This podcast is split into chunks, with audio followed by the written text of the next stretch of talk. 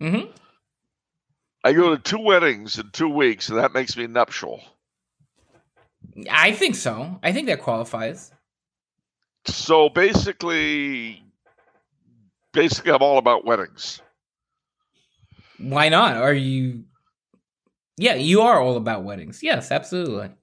I've been a best man twenty times, or uh, I was your best man, in fact. Right. Uh, and I've been to two weddings. I've been to three weddings this year. wow.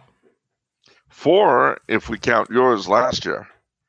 That's a lot of weddings. Be a pretty rough life if you weren't in favor of weddings. Oh yeah, if I was a typical modern person who finds weddings disgusting and marriage awful, Yeah. yeah, it's it's it's true. But I, uh, no, although to be fair, back when I had oh 13 or 14 or 15 best manhoods under my belt, a uh, Hungarian individual who should go nameless made the comment that I'd become a sort of matrimonial charon, rowing my closest friends across the Styx, dumping them on the other shore, and pulling out, waving goodbye, and laughing. That's not very nice. That's that's pretty dead on, actually. Now that he said that, that's really eloquent. I think what a cruel thing to say. A matrimonial charon dumping his best friends on the other side and rowing away laughing. I, I, I that's wh- whoever that guy is. He is a poet. Eh, What a beautiful mind. Did that is that how you felt at the end of your wedding? That I was wait, goodbye. Have a good time, kids. Is that how you felt? Enjoy the honeymoon. Real life is waiting. Is that what you thought? That wow. I, I what to say. Gosh, that's poetry. That's calumny. That's scurrilous, is what it is. Absolutely scurrilous. It's more scurrilous than Atlantis. That's right. All right, all right. Let, let me ask you a question. Which do you consider more scurrilous, Atlantis or Lemuria? Lemur. Wait. Yeah, Lemuria. On what basis do you do you find Lemuria to be filled with scurrility? It the con the shape of the con so it's like the so for those of you who don't know it's like the Atlantis of the Pacific, but like uh, on maps this thing looks absolutely huge. And sure, it was gigantic. But you're saying it's a myth. I'm saying I abide by modern scholarship, who oh, floats the Oh, case on this. Oh yeah, well that's true. There was no such place as Lemuria. Where did the Lemurians on Mount Shasta come from, smart guy? Liars, cheats, people Liars. who are trying to people who own property in Mount Shasta and want to sell it to suckers. what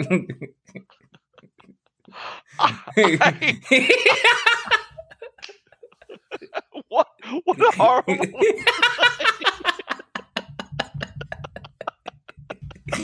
what a terrible thing to say. I mean think think of all the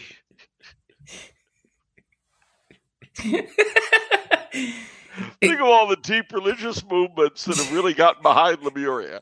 The great I am, the Theosophists, uh, uh, uh, uh, Rudolf Steiner the Anthroposophists, the Church Universal and Triumphant. Are you going to tell me all those people were lying or making it up?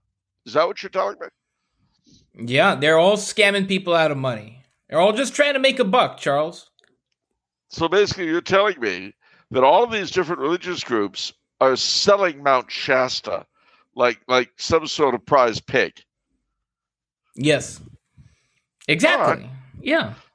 Okay, I guess maybe. I don't know. I, I just think that to be more enlightened. I mean, look, I have looked at what Wikipedia says about both Lemuria and Atlantis, and they accuse it all of being pseudoscience, pseudo history, pseudo archaeology. Uh, these are the kind of people that don't believe Eric von Däniken and the ancient astronauts. The wait, what? The ancient astronauts? The ancient astronauts. You know, uh, all of our world civilization came to us from ancient astronauts. I thought there was ancient aliens. I thought there was like some sort of Yeah, show on the that's what I'm History. Channel. yeah, ancient aliens. Well, th- that's how you know it's true if it's on the History Channel. Yeah, yeah. So you're telling me that ancient aliens are are more true or less true than Atlantis and Lemuria?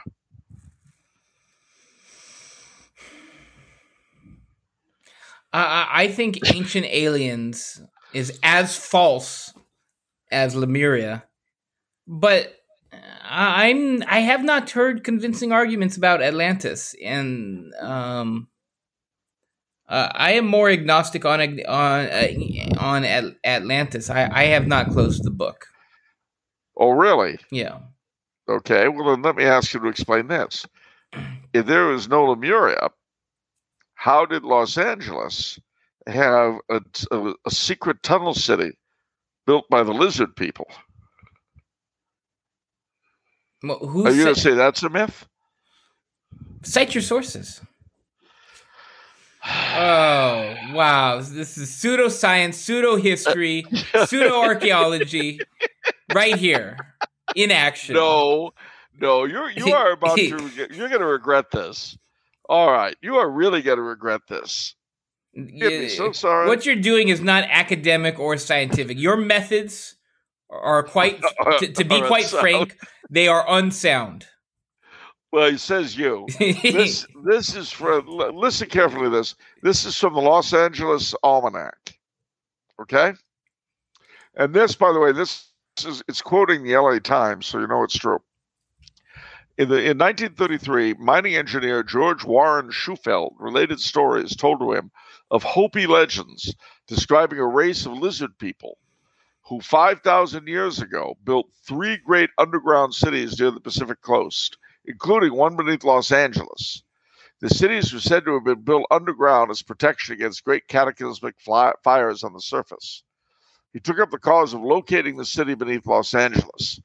He reported that this underground city was laid out in the shape of the revered lizard, extending from its head under northeast Los Angeles to its tail under the downtown Central Library. The ancient builders, more advanced intellectually than modern humans, tunneled through rocks using chemicals and constructed huge domed caverns housing a thousand families. The underground city was further connected by a series of additional tunnels to the ocean where the ebb and flow of seawater forced air into labyrinths. How their civilization came to an end was unclear. In 1934, Shufelt, who incidentally developed a device he called a radio X ray, announced that he had located tunnels in a treasure room containing gold objects beneath Fort Moore Hill in downtown Los Angeles. After acquiring funds to do excavating, Shufelt obtained permission from the authorities, meaning the LA City Council, smart guy, agreeing to split the value of his finds with the county to drill a 350 foot uh, shaft. The work was interrupted by cave in concerns, however, and by spring ground to a halt when funding and media attention ceased. Shortly thereafter, Shufelt disappeared from public view. Well, I'll tell you something. This li- taking Shufelt's thing is gospel. Do you know what the center of the lizard city was? Where it really was the the, the very focus of it all. I don't know, 200 feet under um, Criswell's. the cathedral. Are you really going to tell me that mystic emanations coming up from beyond didn't govern the building of the LA Cathedral and made it look like something out of the uh, lizard people city beneath it? So the L.A. Almanac. I saw five million years to Earth. I, you might, you might, if I go to the the library in Los Angeles and it's like, hey, you know, where's a good, what's a good reference book to find information on the city of Los Angeles? They're going to give me this almanac Yes, the, they- with the lizard definitely. people in it. Definitely. Definitely. Definitely. So I'm telling you, the fact is that the city of Los Angeles. Now, the relationship between the, legend, the lizard people and the Lemurians is to me unclear, except that they both begin with L, and that's got to stand for something, doesn't it? Lucky. what what's Lemuria named after? I don't understand. Well, actually, according to these so-called real scientists, the it was noticed that uh, in India and Madagascar, you both had you had in both places these odd creatures that are sort of primates called lemurs, lemurs. Yeah. So the idea was that there must have been some sort of a bridge between them geographically, and they called that Lemuria. Hmm. But then the people who were uh, more directly in touch with the psychic uh, masters on the higher planes transferred it from the Indian Ocean to the Pacific. Okay, so well, I mean, so lizard people, Lemurians, they're both based off animals. They both Uh, begin with L. So uh, I have a question from your your your truth bomb that you dropped on us. yes, I, I very good. I dropped the truth bomb. Yes, I did, and I'm proud of it. So lovely truth bomb that begins with L too. so this guy was drilling down to get into the tunnels. Like Yeah. he wanted to drill down He did. and to get to the treasure room or something. Yeah, So, but then he, you mentioned that uh, the city council, the LA City Council, was gave its approval or cooperation with that. they sure did. What city council was that? What year was this? 1933. People put their names on this in the city council. Like, you know what? We're gonna we're gonna allow Yeah. this man to drill down hundred feet to get to the Lemurian gold room or the lizard That's people right. gold. Wow, wow. But you're saying they're smarter than the LA City Council in 1933. So 1933. So when was the battle? What what year was the Battle of Los Angeles? That was in 1942. So nine years later. But the uh, let's see. These here are the people that you are calling frauds and morons. Uh, let me see. Angeles City Council, 1933. Uh, let's see. Where is they? I mean, these people were the very best money could buy. They're probably all white guys. Well, uh, all right. They were Howard W. Davis, Jim Wilson, Stephen W. Cunningham, Robert L. Burns, Byron B. Brainerd, uh, Earl C. Gay. See, he was interesting. Howard W. Davis was the president of the council. Uh, Evan Lewis, George W. C. Baker, E. Snapper Ingram. There's a name for you. Uh, Charles Winchester Breedlove. I like that. John W. Baumgartner, Darwin William Tate. That guy was named after Darwin. He, knew science. And Franklin P. Beyer. He knew uh, about elections. Other than Breedlove, I don't know about any of those guys. Those are pretty generic names. Pretty weird. You're saying they were morons. In this instance, yes. You know, it is this spirit of disbelief and incredulity that is destroying America's young people. Um, that's debatable. How can you look a four year old in the face and say to her, You don't believe in the city of the lizard people? How could you do that? I know I'm a monster. yeah, pretty much, I would say. You know, where where does this end? I mean, next you'll be saying there's such a thing as women that can be defined. Oh, What? that's a low blow, Charles. Well, I don't know. It's, ladies and gentlemen, we're a little bit discombobulated here in the wonderful world of the Tumblar House Tower just because everything has gotten so crazy on the outside this week. That's right. I think you should have lowered the drawbridge or raised it or something. No way, man. Better safe than sorry. Hope for the best, plan for the worst. Uh, well, actually, that's that's really good advice. to That's what Officer Clancy always did before That's he became the chief of police. And look, look what happened to him. You know, now there's a question. Now that he's the chief of Arcadia, the Arcadia PD, Yeah. does that put him in a special relationship with City Hall? Yes, it does. Ah, you know, you know, Mr. Mayor, it'd be a be a terrible thing if something were to happen to you. You know, Well, I don't know if I, that's the ideal approach. You know, you catch more flies with honey. You know. Well, Your. Honor, you know that's a beautiful car you've got. I'll make sure we've got folks to check it out to make sure there's no mechanical difficulties, as you might say. You know, I mean, it's it's like drug busts, right? I mean, you want to clean up the city. You want to you want to clean up, uh, get drugs out of the city. Well, you know, it's are- yeah.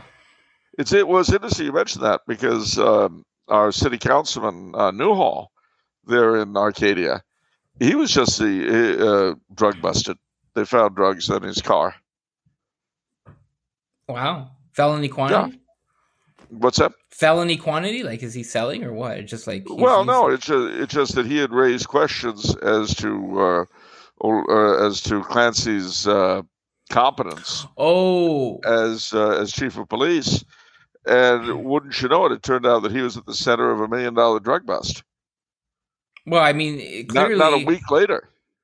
uh, clearly, um, you know, he was scared. You know, because he knows Clancy's an honest cop and he's on the hunt, and he's like, "Oh Sure. no, they're gonna get me." And guess what? He got got. Exactly. and that, there's a lesson in that for all of us, ladies and gentlemen. you, you mind your P's and Q's and you're in Arcadia, California. You're going to go the way Councilman Newhall did. Because justice in Arcadia knows no class, no boundaries. Justice will be served on a plate. big, big heaping spoonfuls of justice. Yeah, and we're all in line to get some of that, uh, some of that justice. Mm. Fill up your plates with justice, ladies and gentlemen. Stand in line. All right, let's leverage this into the memes of production. I thought we didn't have any. Oh well, we have some comments. We're gonna do some comments. All right, what do we got? Um, we've got uh one from Don from Florida by way of the Bronx. Uh, he Oh, says, "Word is poor old Rose has been working around the clock cleaning up all the cocoon remnants from the estivation. All she does is roam the halls with her vacuum and duster, shaking her head in confusion." Well, that's not a surprise. You notice that she's got little strands of uh, cocoon silk in her hair. I'm not surprised she's confused. I wonder where it came from. Yeah, well, Connor says, Forget whatever notions I had about a great summer. I now dream of a Californian summer. Just imagining going on a picnic with my family in our summer finest. Then the family next to you gets beamed up suddenly, and you embrace your family. Because now you truly understand that, as the poor abducted family next to you now understands, the good times don't last forever, and every moment is precious. that's very, very true. And those good times that do last forever generally mean you've been stuffed and waxed. little creepy. All right, moving on. uh, another uh, comment from tobacco uh, Tampa tobacconist who has a bone to pick with you, Charles. So he he says, "I enjoyed Charles's recent discussion of American comfort food, but I have it on good authority that that there has been grumbling and mumbling on the 13th floor because of Charles's startling omission of Chicago-style hot dogs." that these magnificent meats, these fantastic franks, these genuine bovine delights were omitted is all the more upsetting since their supplier, Vienna Beef, was founded by immigrants from Austria Hungary. Can Charles please right this wrong? Perhaps by telling us about his favorite European sausages, or by being forced to sing the Oscar Mayer Wiener song in atonement. Well, firstly, let me point out that Chicago hot dogs are generally served without ketchup. So, I want that to hang in the air. Well, a lot of people love ketchup the hot dogs. I don't like ketchup on hot dogs. Well, then you love Chicago style hot dogs. They don't have ketchup. The Good. second thing you should bear in mind is that as far as sausages go, my favorite sausage, in truth, and I don't want anybody to get all disgusted, it's boudin, blood sausage. Is that a UK thing? No, it's French Oh. and French Canadian. Oh, I'm thinking Although- blood pudding. I'm thinking Well, blood, blood pudding. pudding is very similar to Hmm. boudin, to be honest with you. Oh, interesting. Now, interestingly, also in uh, the Cajun country, Uh, what they call boudin is not made with blood. It's uh, because the state of Louisiana forbade them to use it in the 20s. So they just did everything else and just didn't put the blood in. So they have this sort of whitish, very delicious, but not that. And now, which is sort of repetitious to the non Cajun ear, uh, if you're French, they call uh, Boudin made the original way blood Boudin, which is kind of like saying blood blood sausage. Hmm. Anyway, but nevertheless, although I've said that, you will get your musical treat. You ready? Ready. Oh, I wish I was an Oscar Mayer uh, wiener. That is what I truly want to be.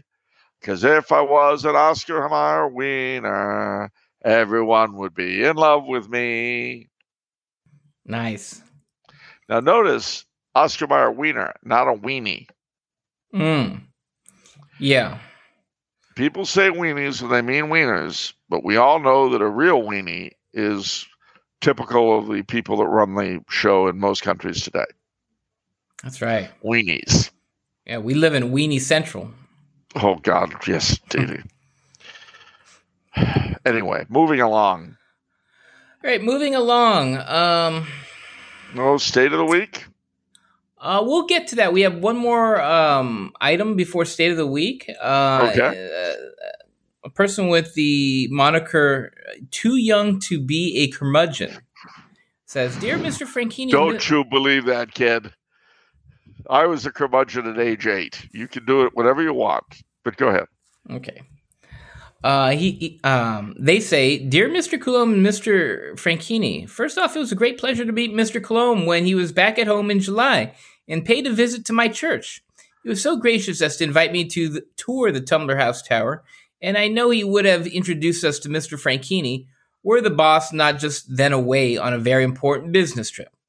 Indeed. The staff there had nothing but the highest praises to sing for him. I'll say. I'm sure. See, everybody. Yeah, everyone knows that everyone uh, values their job. Our approval rate is immaculate.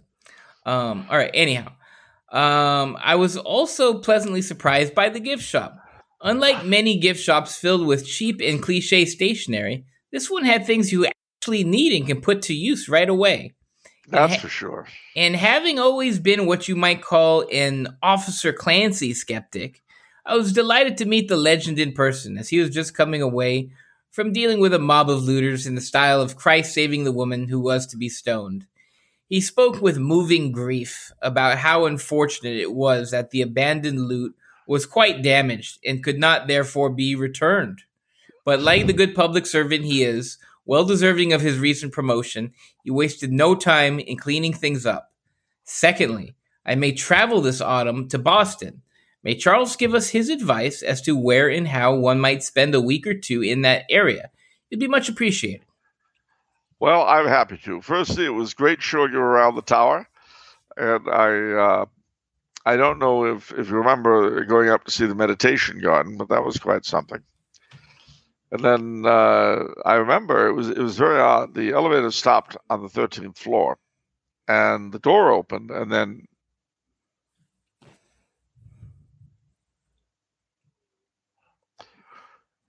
Uh, sorry, what were we talking about? Um, you were going over the trip, um, the recent trip. To, you're showing them around Tumblar House. Oh, oh, yeah, right. So he ooted out at the gift shop. Then he wanted to see the meditation garden. So we got into the elevator, pushed the button, up we go, stopped at the 13th floor. The door opened, and then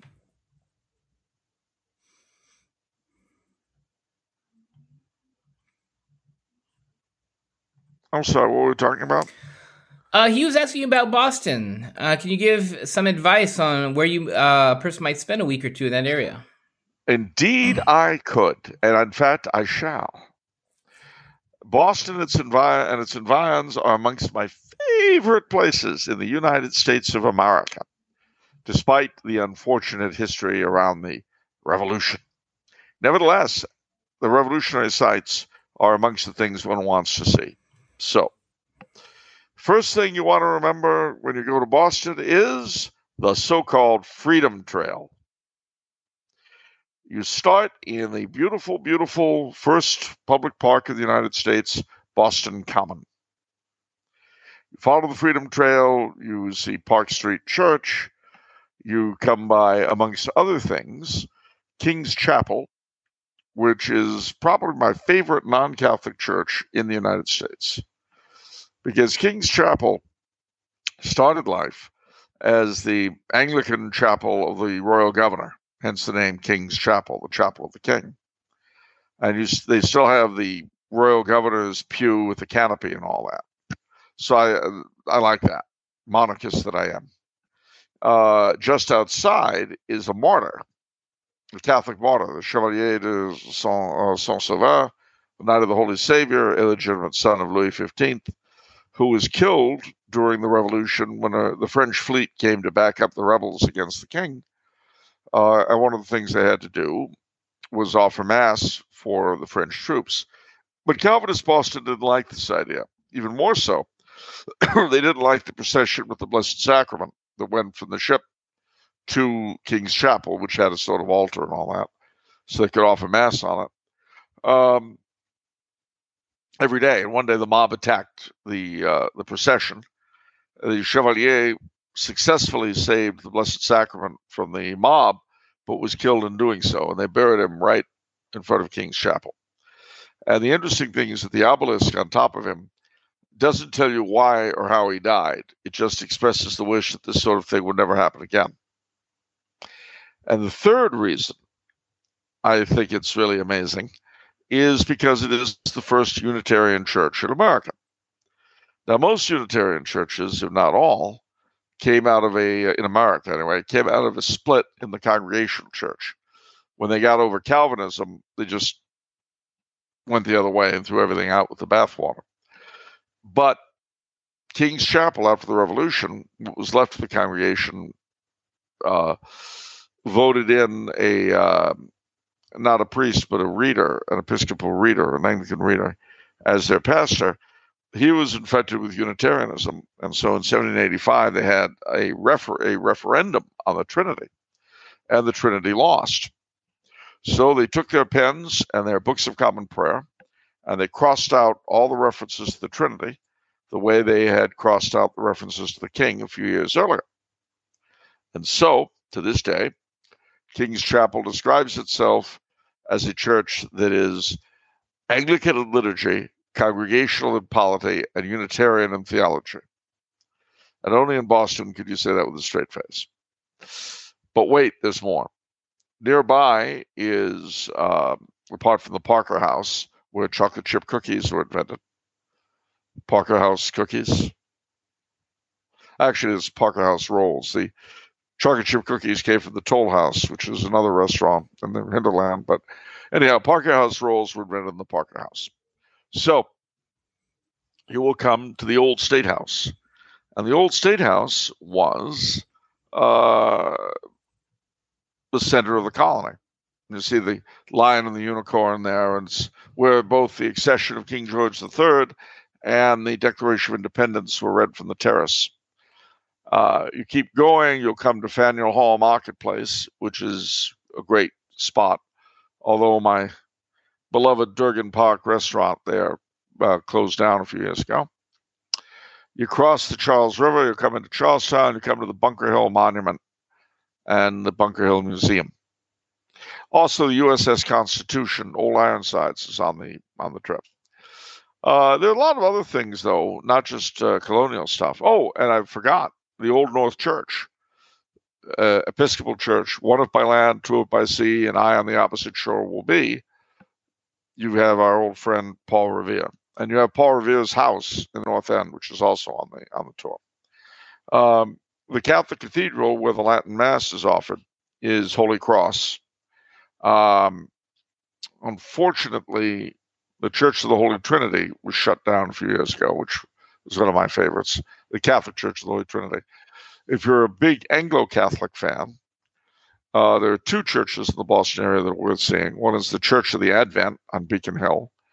Uh, Beacon Hill is where you could see uh, actually several relatives of our beloved uh, Vin, uh, Vinnie Franchini.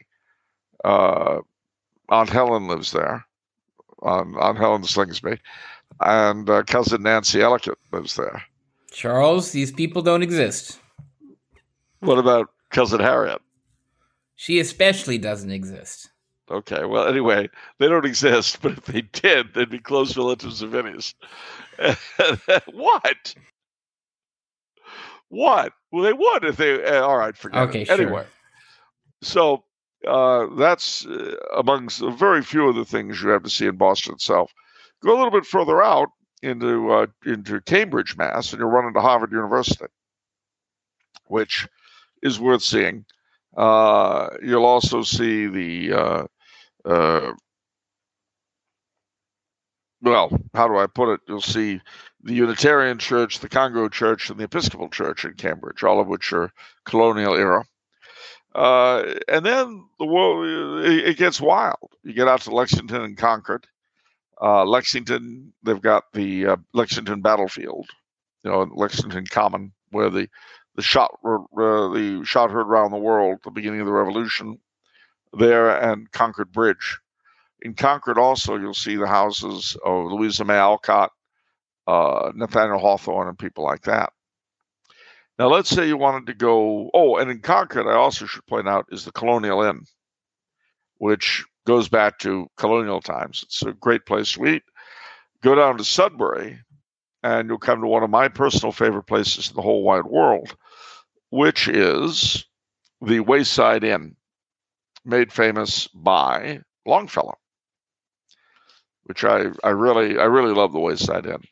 Uh, and let me see. If you went south, you'd come to Plymouth Plantation, which is a reenactment place for the pilgrims. They have the Mayflower docked in Plymouth, the Mayflower 2, which is also a reproduction, and Plymouth Rock, where the pilgrims landed. Go north, go the opposite direction, you'll come to Marblehead and Salem. And if you're really into witches, well, Salem is your place. And by witches, I don't mean IHM nuns, despite the resemblance. I mean the IHMs of my time, not the ones I have now. Uh, but the Salem Witch Museum is pretty bizarre, but worth seeing. Uh, if you find yourself in Salem, the um Nathaniel Hawthorne Inn is probably the best place to go. And you'll also see the House of the Seven Gables, which, again, if you're a Hawthorne fan, this is fun stuff. Um, I'm a Hawthorne fan, so I, I like anything to do with him. Uh, let me see. So, yeah, you'll see all that in a week, and you'll have seen quite a bit. All right, Charles, thank you for that. Uh, all right, time for state of the week. Oh, boy. It's not Massachusetts, is it? Ha, ha, ha. No, not No. Massachusetts. Uh, Okay. l- let's do Wyoming this week. Why not?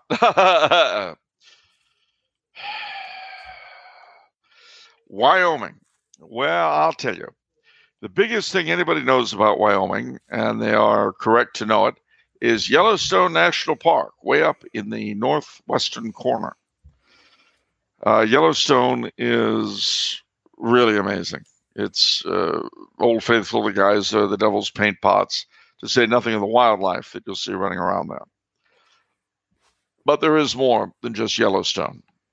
Uh, there are a lot of natural wonders throughout Wyoming, but in terms of built heritage, there's the town of Buffalo, Wyoming, whose um, old hotel, I think it's called the Grand Hotel or something, but it was visited by Teddy Roosevelt and a bunch of other people, and is a uh, really a worthwhile little town.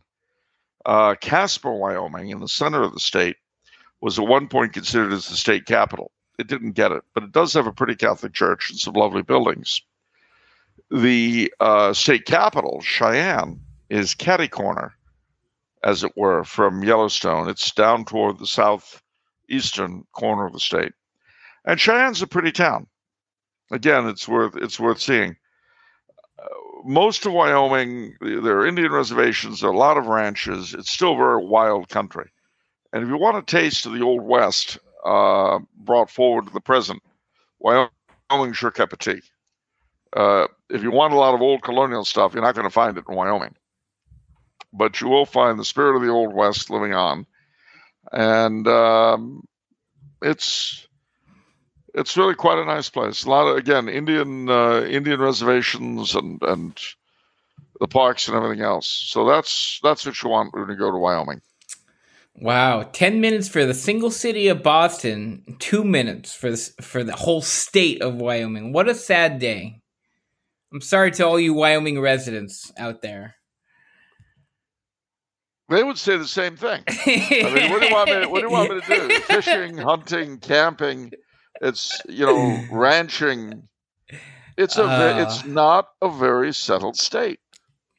Okay, fair it's, enough. Its wonders are mostly uh, you don't you you don't go to Wyoming to soak up historic architecture. They have a bit of it in Cheyenne, a little bit of it in Casper, and as I say, Buffalo, Wyoming. There are other places like that, but it's it's primarily a place for soaking up, as I say, the old west and nature. Yeah. Know any good fishing spots? Uh, no, I don't. I haven't fished since I was a boy. I've seen people doing it, but I don't know if it's any good. Uh, the uh, no, I, I, mean, and people, you know, it's a funny thing. Fewer and fewer people fish or hunt today. Uh, yeah, and you know why? Probably because they can't handle the peace and quiet and silence and reflect on their lives because there's too much horror. All right, and they would have to leave their computers. That too and they'd have to leave their, their computer porn. I, you know, that reminds me of a time I was out. I was up in the mountains uh, in Azusa Canyon, and I, at the time, I, I, had gotten the gold bug. I was uh, doing some gold prospecting, and um, these people, these young teenagers, I'll, I'll never forget it. They i was watching them because I, I was like in little creek you know i had my little sluice box that was filtering for gold. And um they were just like completely wandering around lost. But the it, it be eventually became apparent to me that the entire point of their going into nature was to take fa- uh, photos posted on uh, social media so they could brag that they went into into this spot. And then that was it. And then they they went back to their car and and then they left. Was, they just sort of like went and then they wandered around a little bit mostly just to take photos. And then i i just that was so the antithesis of me uh that i, I just i'll never forget that. Like how could you just you what you're, you're going into nature and you're not even like you're not even beholding the glory of God's creation. You're not even absorbing like anything that's around you. You're still so self-absorbed by the your phone and your camera.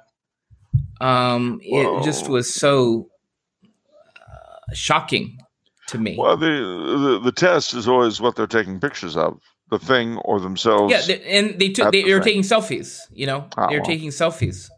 Um, I I uh, just went out on my way to the wedding that I, I went to, I spoke of. Stopped at a place called the See. I've got to tell you, you know, the the the uh, scenery in the part of Austria I went into was just incredible. Hmm. Uh, tree covered canyons and huge, huge mountains, fog everywhere. You understand that after three weeks of bloody heat here, hmm getting up there into the cool 60 degree temperature, misty. Oh man, it was like going to Carmel. It was, it was, it was just great getting away from the heat. And then uh, the cool followed us because the, the heat wave is broken. Mm. So I'm really happy about that. Anyway, no, well, I mean, I'm sorry, I can't give you, tell you more about Wyoming. I mean, it's just that Wyoming, you got to bear in mind that uh, one of my great interests, of course, is colonial history. And Wyoming is very thin on that. Yeah. Because uh, what settlement there's been was strictly under the American aegis. Mm. Uh, trappers would come, but they didn't leave any permanent settlements in Wyoming. Uh, I mean, it's it's it's the Indian reservations uh, are fascinating, the Wind River and all that. Um, was all interesting, wonderful stuff. But in terms of, of history, there's uh, there's just not that much there. Uh, that makes not, sense. Hmm? That makes sense. Yeah. All right. Um, plus, of course, they've got the uh, there. There is some belief that uh, close to Yellowstone was a Lemurian temple. Hmm. Yeah. Very good. All right. Uh, question from question from Innocent Smith. Mr. Coulombe, what was MK Ultra, and is it worth knowing much about to understand the psychological warfare tactics our lords and master- masters use today? Well, MK Ultra was a project of the CIA between 58 and 78, uh, which starting in about 67 was progressively scaled back until it was abolished. But basically, the um, CIA experimented with uh, LSD and other drugs uh, on American citizens without their uh, permission or knowledge. Uh, it was not a good thing. Now, was it?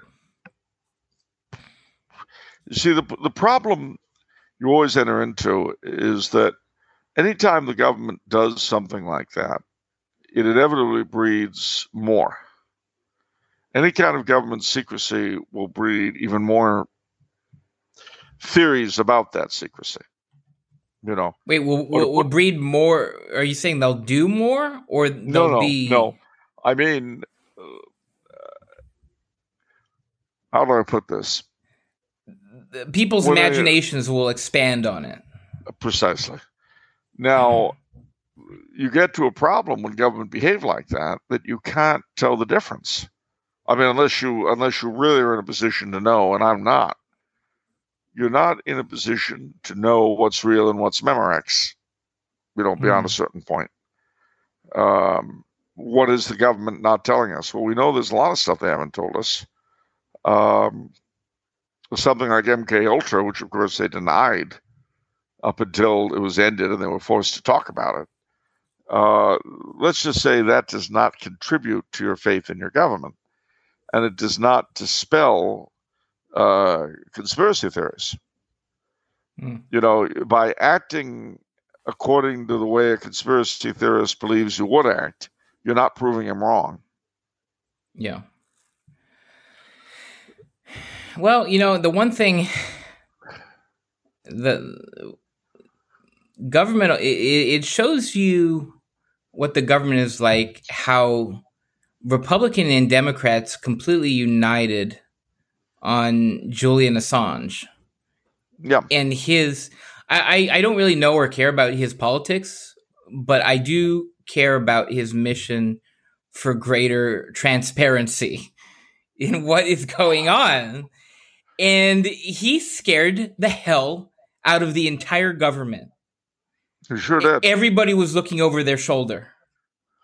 Well, and, and you know? that you know the problem you you have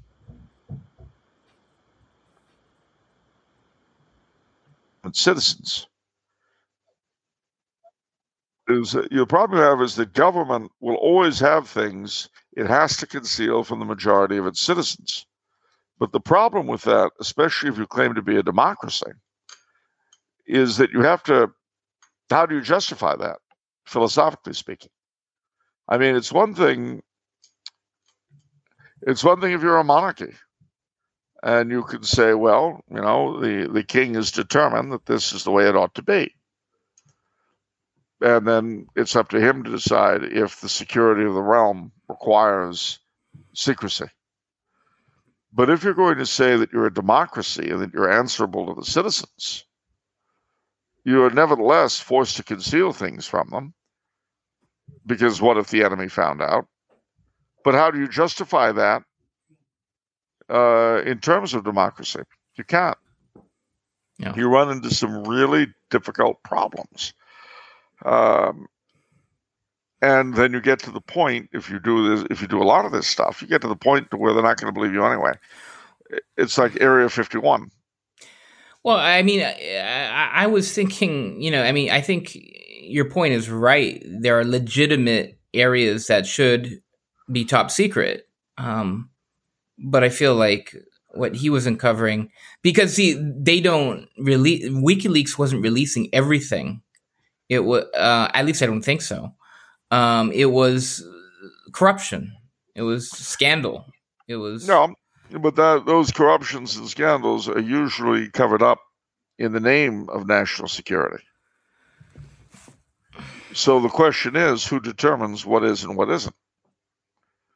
It's a very difficult. It's a very difficult area, and I mean, also notice that intelligence operations uh, dealing with, you know, whatever enemies we are supposed to have, intelligence always relies upon corruption. Hmm. They always used to say the that intelligence depended upon the two H's, heroin and homos. Really? Well, yeah, because how how do you get mid to even high ranking officials of another country to do your spying for you? Well, you through blackmail basically. And that's just how it's how it was always done, and that's how it's you know proceeded. Um, well, in this age, how would that work? Because I don't feel like either would be a scandal anymore. Well, it might make things difficult, I guess. But uh, traditionally, um, well, I mean, the the, the great um, paradigm was the Redl affair before World War II or World War One. Uh, the deputy chief of Austrian intelligence was a Captain Redl, who was married but uh, had you know gender issues. So he was seduced by a Czech photographer fellow who was in the pay of the Russian uh, of Russian uh, intelligence, and he turned over a lot of he got a lot of information out of Redl, which he was you know once the the when the when the Levin stopped, the blackmail began, and he was able to compel Redl to turn over a bunch of stuff that Russia used in the First World War. And the Austrians were never able to figure out the exact extent of what Redl had turned over to the Russians. Now, mind you, when it was discovered, Redl killed himself. So they they were they they didn't know what the Russians knew, and this would have terrible repercussions for Austria in this in the uh, First World War. Hmm. So, I, I mean, uh, and it's not as though uh, the vast majority, of not every intelligence service in the world, uses stuff like that if they can. I see. In other words, I, I, would not be surprised to find that Austrian intelligence, if they could have pulled something off like that with the Russians, would have done so. Hmm. All right. Um, question from Cal. Uh, he says, Hello, Vincent and Charles. My question today pertains to the Sons of Liberty from the American Revolution. Being raised with the American civic religion, I was taught that the Sons of Liberty were courageous freedom fighters attempting to throw off the yoke of the British monarchy. Now, understanding that Americanism is a condemned heresy and the anti Catholic sentiments of early America, I suspect there that there is a deeper backstory to the Sons of Liberty than what I had been originally taught.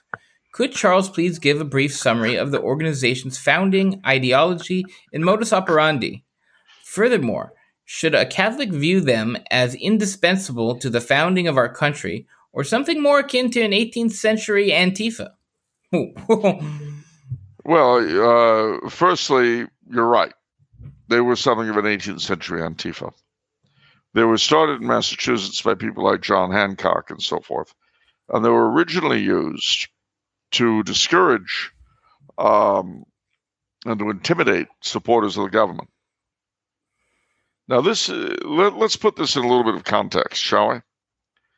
Let's say that you're living in, oh, I don't know, the United States, and you're loyal to the government in Washington, to the Constitution. It's the government you've lived under. Maybe you're a veteran, maybe your father was a veteran. You're an American. and you know that's it. But then a group decide that they are going to take, uh, they're going to change the government, or they're going to take your state out of the union. And they set up a new government, and they require everyone to take an oath of allegiance to it. And if you don't, then your house could be burned or attacked, your business could be uh, shut down, or you could be literally tarred and feathered, if not killed. And let's remember that being tarred and feathered, we use it all the time as kind of a joke, but it was no joke. You'd have hot tar, hot tar poured all over you. You're stripped naked. You have steaming hot tar burned in your hair, your face, all over your body. And then you have these feathers stuck on you. And then you're put on a rail. Now remember, you're naked.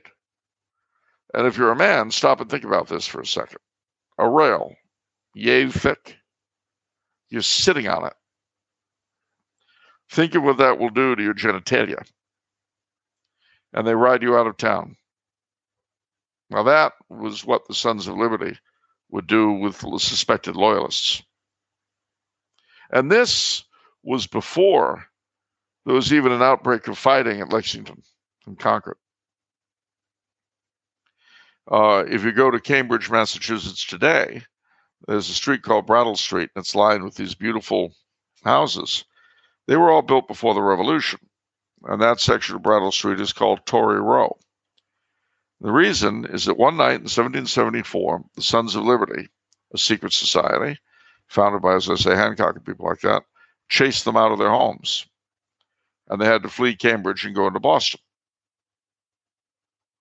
This, you know, they wouldn't swear allegiance to the Congress, and so they were punished. Um, they were friends of government, and that's what they were called, friends of government. And they were treated in that fashion. You know, I, I had a very strange experience some years ago. There is a house um, on uh, Brattle Street called Long, now it's called the Longfellow National Monument because the poet Longfellow lived there. a beautiful house. But during the siege of Boston uh, by the uh, rebels, Washington had his headquarters in that house. But it was built by uh, Colonel and Mrs. Vassall. So Colonel and Mrs. Vassall built this house, uh, and they were chased out of it in 1774. And eventually they had to go to England now, mind you, they're native born Americans. So they go to England. Well, years and years later, I'm in England, I'm in London, staying in Allen House, which is the uh, Catholic seminary in Chelsea, uh, part of London. Uh, across the Thames is a, a section called Battersea, and they have a church called St. Mary's Battersea, Anglican church. And it was the um, a place where the poet William Blake was married, which is why I wanted to see it. So I cross the bridge across the Thames. I find the church, and the sweet Anglican church lady says to me, uh, "Oh, I, I, suppose you're here for the American connection." And I said, "I had no idea there was an American connection." She says, "Oh, yes. Well, it's where Benedict Arnold is entombed, and they have a window to him in the church, which is kind of interesting to look at." But as I wandered around looking at the graves, I noticed a lot of old Boston names. And there I found the graves of Colonel and Mrs. Vassall, whose house on Brattle Street I had stood in years before. So there they died 3,000 miles away from the home that they worked so hard to build and worked, did so well with that it's still there today. Uh, chased out of their homes by the Sons of Liberty. And it really, it really hit me very, very hard you know. And then I, I realized that Battersea had been a place where the American refugees in London settled. See, we forget that. We forget that 100,000 Americans or more had to leave because of the revolution. And they went to Canada and the Bahamas and Sierra Leone if they were black, or they went to England or other parts of the empire. Uh, some of the brightest and best the colonies had ever produced were lost to the new country. Although a lot of loyalists did stay behind, uh, most notably the families of St. Elizabeth Ann Seton and her husband. They're both loyalist families. But um, no, when you when you reflect on the treatment that the loyalists got, it was pretty miserable. And again, their crime was simply holding on to the same government that they had known all their lives. That was their sin. Uh, John Adams, who cannot be accused of maximizing loyalist numbers, said that when the war broke out, a third were against independence, a third were in favor of it, a third were indifferent. Well, even taking that, only a third of Americans were keen on fighting the war. So please don't talk to me about democracy and the representation of the governed. The revo- our revolution, like everyone else's, was a revolution from the top by the dominant oligarchy in each of the colonies, done to some degree in concert with the Whig oligarchy in England, and eventually backed up by the French and Spanish, which is why it succeeded. And that, incidentally, is why our first Civil War was won by the rebels, and our second Civil War was lost by rebels because they did not have foreign intervention. Hmm. Now, having said that, does that mean I think that the United States are a terrible nation, uh, born in genocide and built on slavery? No. That's the flip side of American exceptionalism. That's the the wokery is the universalism, the, the Unitarianism, you might say, to American exceptionalism is Calvinism, the flip. No, no, no. The United States are the country where I was born, where my family on my father's side have been for, in my case now, four generations. my mother's side, well, one generation for her dad and uh, a lot more than eight for her mother. Um, but this this is my country, and I love it more than life itself. But not because its institutions or its ideology are the last best hope of mankind, the shining city on the hill. Just because the United States are my country. And the best way for a Catholic American to show his love for his country is not to jump up and down about how wonderful she is, though he should try to try to make her that way, but it's to try to convert her. Same for a Catholic Indian or a Catholic Japanese. That's how you show your love of country when your country is pagan. It's the same for our ancestors in the Roman Empire. The Roman emperor had no more loyal subjects, even when they, he was persecuting them, than his Christian subjects. And through that loyalty, in the end, they converted the whole empire. Would that we, their successors, show the same love of country that they did.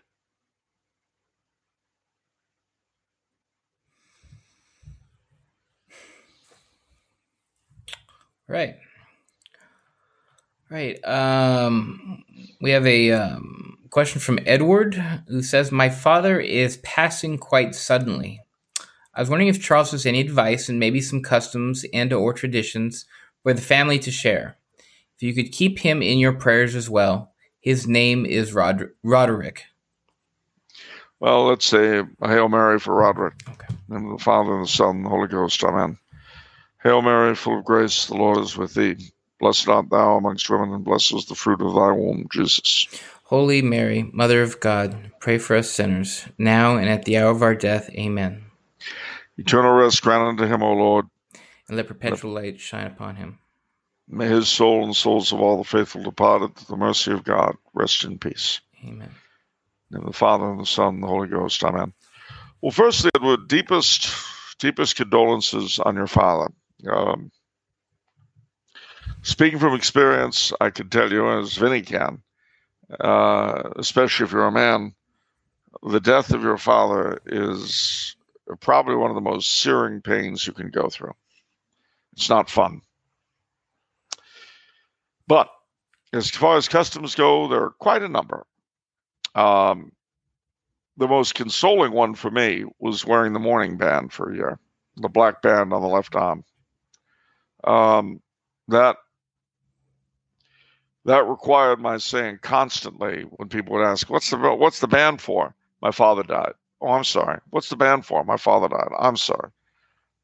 And this, the funny thing about it, you know, you wonder when, like, your postman's mother dies, and you hear about it, and you say, I'm, I'm, and you never know her, and you only, you barely know him, and you say, I'm sorry to hear about your mother.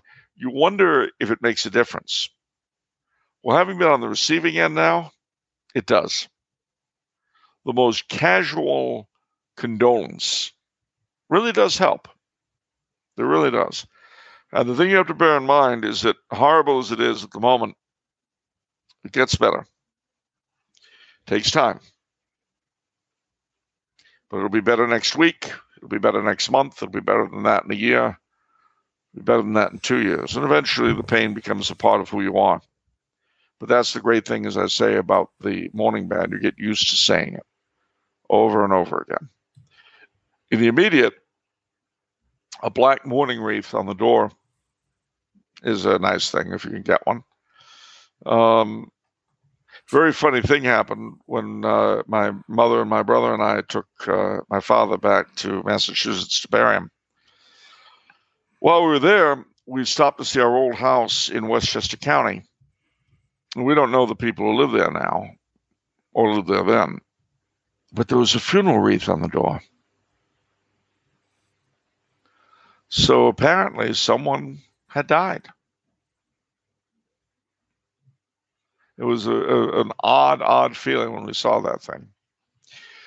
Um, the wake, of course, is something you do after the rosary. And wakes vary a great deal depending upon your nationality and your family custom. But that is the time when you want the eulogies, not during the Mass. Uh, that's when you get your friends together and you, and you re- remember the remember him and you know talk about how great he was. That's the time to do it is at the wake. And some nationalities drink heavily some eat heavily. The french canadians tend to joke a lot uh, we did in my dad's wake much to the shock of one of my anglo classmates from school who was just he couldn't believe that we were laughing and joking and i said well you got to bear in mind that in our culture we talk about death a lot, and so when it comes, you know, we make fun. Uh, I said, my father is dead and my heart is broken, but I know that if he were here, he'd be telling funnier jokes than I ever could. So every nationality, every culture deals with it differently. The Irish love to drink. Uh, I don't know what the Lemurians do. Who knows? Would you like to think about that a while? Maybe explore it a little? Let us not explore. Let us not dive down in that rabbit hole. Let us not engage. All right, fine. Be that way. But the other thing uh, you want to bear in mind, too, is that a month after the funeral, you can have what's called the month's mind mass. And there's the years, the year's mind, the seven years mind. And these are all anniversary uh, requiem masses for your father. Um, and, you know, remember him every All Souls Day. If you have a family plot and you live anywhere near it, uh, go there on All Souls. It's a very, a very important thing to do to pray for the dead. Um, and it's also consoling for you uh, if you can, have the uh, Gregorian masses said. Those are 30, uh, 30 masses said for a given dead person. Um, the name comes from the fact that uh, St. Gregory the first had a vision of his predecessor as Pope, uh, explaining to him that he would be sprung from purgatory if 30 masses were offered for his soul. So, you know, do that now, in some older churches, you'll have what are called privileged altars. And Mass is said for the dead at those altars have particular graces for the deceased among them. Also, you might want to look into various other devotions for the dead, the daily pilgrimage to purgatory, and things like that. All of which you can you could say. Um, and one of the things I can tell you from experience is the older you get, the more loved ones you'll have who are gone. Um, be sure to put the holy card from your father's funeral into your missal uh, so that whenever you go to mass, you remember him, and do that with anybody else you like, whose funerals you go to. I, I mean, my uh, my missals are just stuffed with holy cards from funerals now. Uh, that's the price you pay for living long enough. Um, had another friend die this week. It uh, it never ends. You know, you, the older you get, the way it's just the way it is. We have not here an abiding city. Um, if we did, it would be intolerable. Uh, one of the things that makes life livable is the fact that it does change. If we were frozen where we are right now in place with never a way forward, we would hate it. So take with the good the good with the bad. And please God, Edward, you and your father Roderick will meet in paradise as may we all. Hmm. All right. Um, I'm gonna do. We're gonna do one more episode or one more um question for this episode. Uh, it's from uh, Tampa Tobacconist. Okay. And uh, he says, um, in studying the lives of the saints, it seems that saints often met and interacted with other saints, such as Saint John of, of the Cross, serving as Saint Teresa of Avila's direct uh, spiritual director. Likewise, I have heard about lay and religious people who have flocked to Padre Pio while he was still living, and were touched in a profound way. It seems like towards the end of his life, Padre Pio had become renowned for his holiness and mystical gifts. I've often wished I could have been alive to meet Padre Pio, perhaps attending Mass or receiving confession from him. Given Sir Charles's wide and varied travels, I would like to ask whether he has ever encountered similar men or women he considers living saints. Is there anyone still living whom he could publicly name that he would consider a living saint? No. And I and I have to say, I probably would not recognize such a person if I fell over him or her. Um, I've known people who I consider to be very devout, very pious, but I've certainly never known anyone who was given to the miraculous uh, that I can think of. Um, or if strange things happened, they were usually quite as surprised by them as anyone else, which is not the hallmark of a very intensely holy person. I certainly also knew or met one and knew the other uh, two uh, two men who had met Padre Pio. Um, but I honestly, I've known people who have claimed to have visions, which I can neither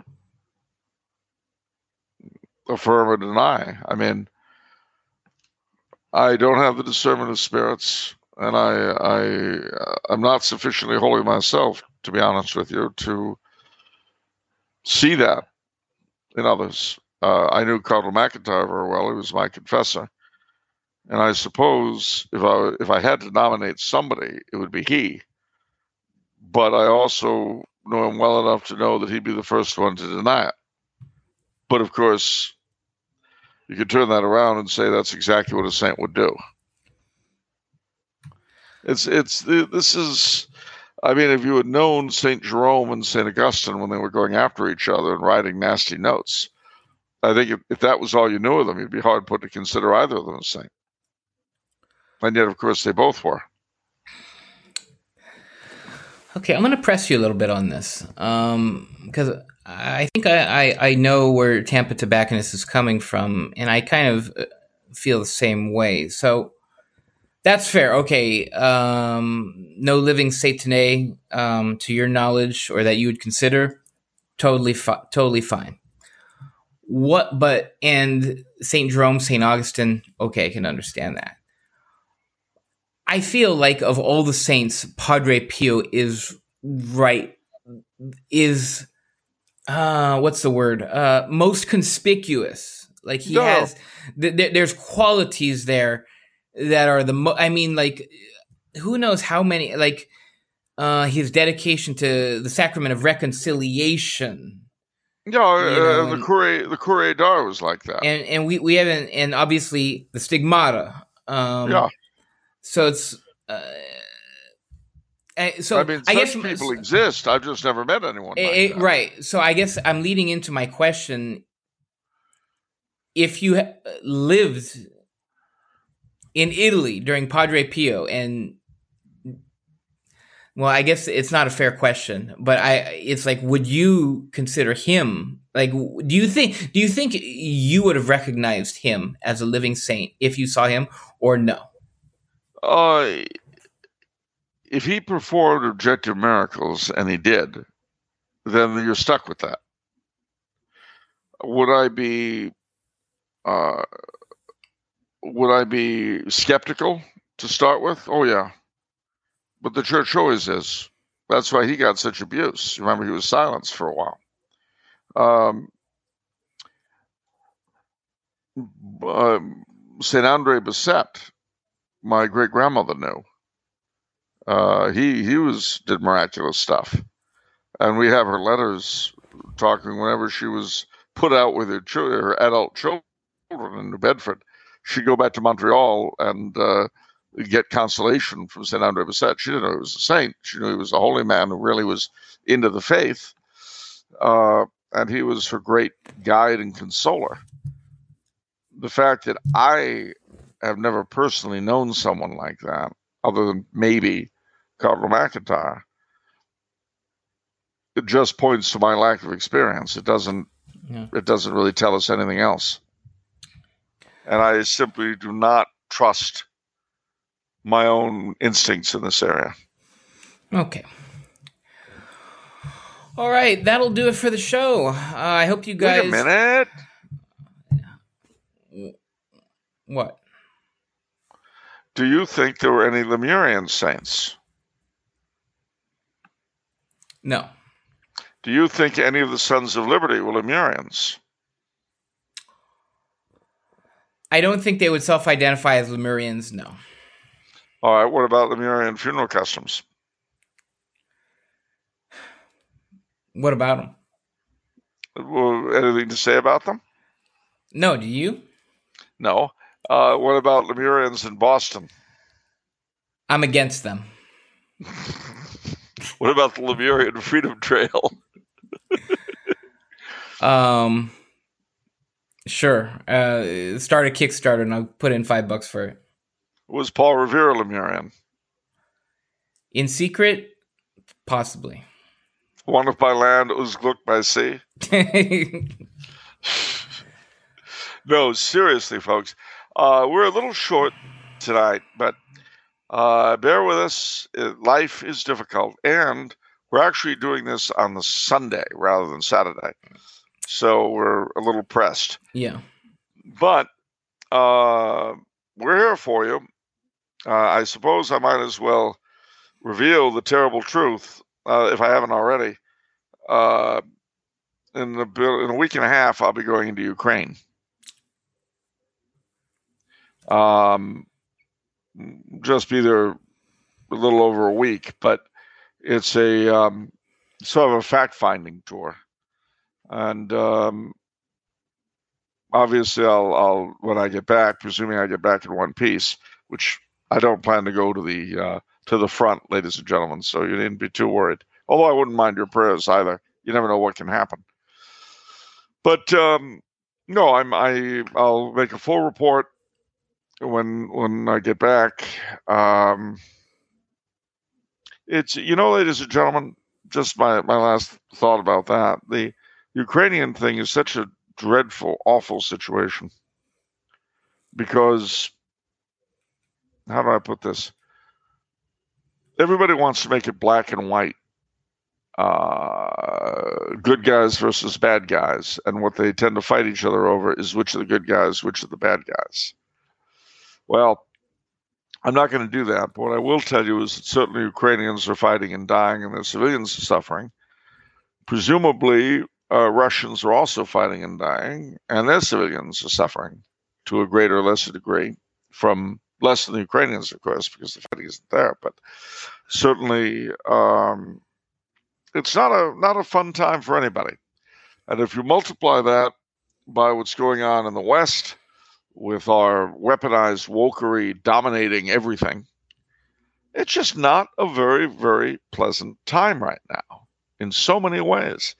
And then, of course, if you bring in the current leadership in the church and their war on tradition, uh, you know, you you you you feel like exploding, and that's why I think that um, uh, Vinny's idea of moving to Lemuria does bear some merit.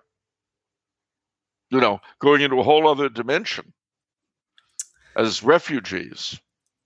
Yes, so you know, if you want to donate to the Lemuria Fund, um, we, Lemurian Refugee Fund. Only this is Earth refugees going to Lemuria. at, at, a, at a prearranged date, we'll all assemble at Mount Shasta and go through the the warp that are maintained by the resident Lemurians there, and go to the the beautiful continent which is now existent on some other some other realm or universe, hmm. or multiverse through a wormhole or something like something scientific, hmm. like wormholes and multiverses and and and and interdimensional warps and stuff like that. Yeah, like and then we'll we'll all be safe, and and everybody will be safe. I believe that. Yeah, thank God someone does. I don't. Anyway, no, seriously, ladies and gentlemen, the uh, the only escape we've got ultimately is heaven, and so we've got to make sure that we're worthy of that escape when the time comes. Uh, but if we make it, if we make it to heaven, well, then this world and its nonsense is the closest to hell we'll ever come.